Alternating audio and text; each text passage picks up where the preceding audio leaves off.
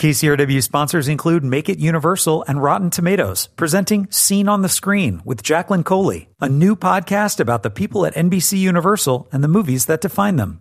Available wherever you listen to your favorite podcasts. I'm Joe Morgenstern, the film critic of the Wall Street Journal. The lovers in Jim Jarmusch's weirdly wonderful Only Lovers Left Alive like to talk about Einstein's take on the theory of entanglement what he called spooky action at a distance.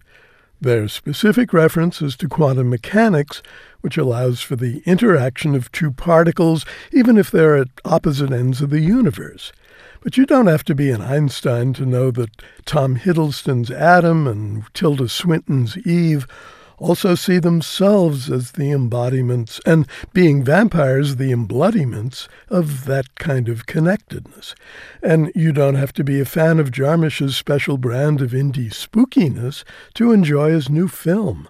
All that's required is patience with its languorous pace, plus a willingness to swing between amusement and delight with periodic pauses at ennui. When the story begins, Eve is in Tangier, a city with a druggy past. Adam is in Detroit, a city with a dreary present. And they're connected not by quantum mechanics, but by the internet. An iPhone on her side, and on his, an assortment of obsolete electronic components that somehow summon up her image on an ancient TV screen. And what an image it is!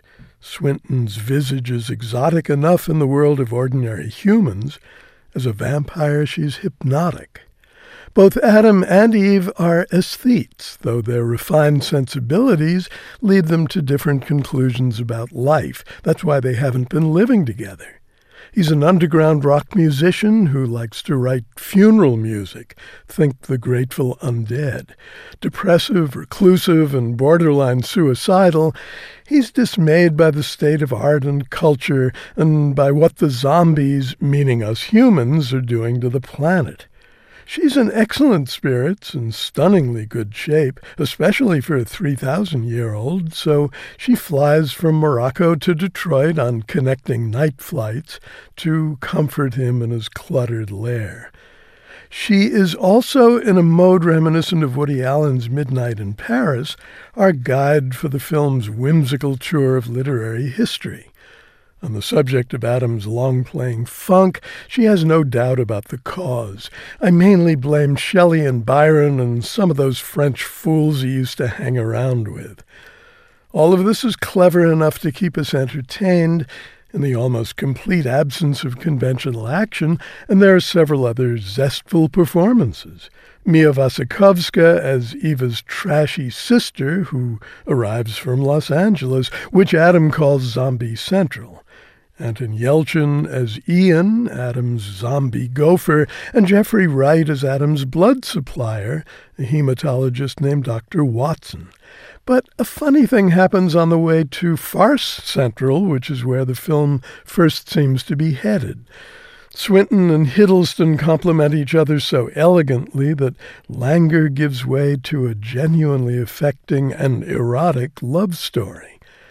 These two exiles from humanity truly are inseparable, wherever fate and the blood supply may take them, and we're entangled too. I'm Joe Morgenstern. I'll be back on KCRW next week with more reviews. KCRW sponsors include Make It Universal and Rotten Tomatoes, presenting Scene on the Screen with Jacqueline Coley, a new podcast about the people at NBC Universal and the movies that define them. Available wherever you listen to your favorite podcasts.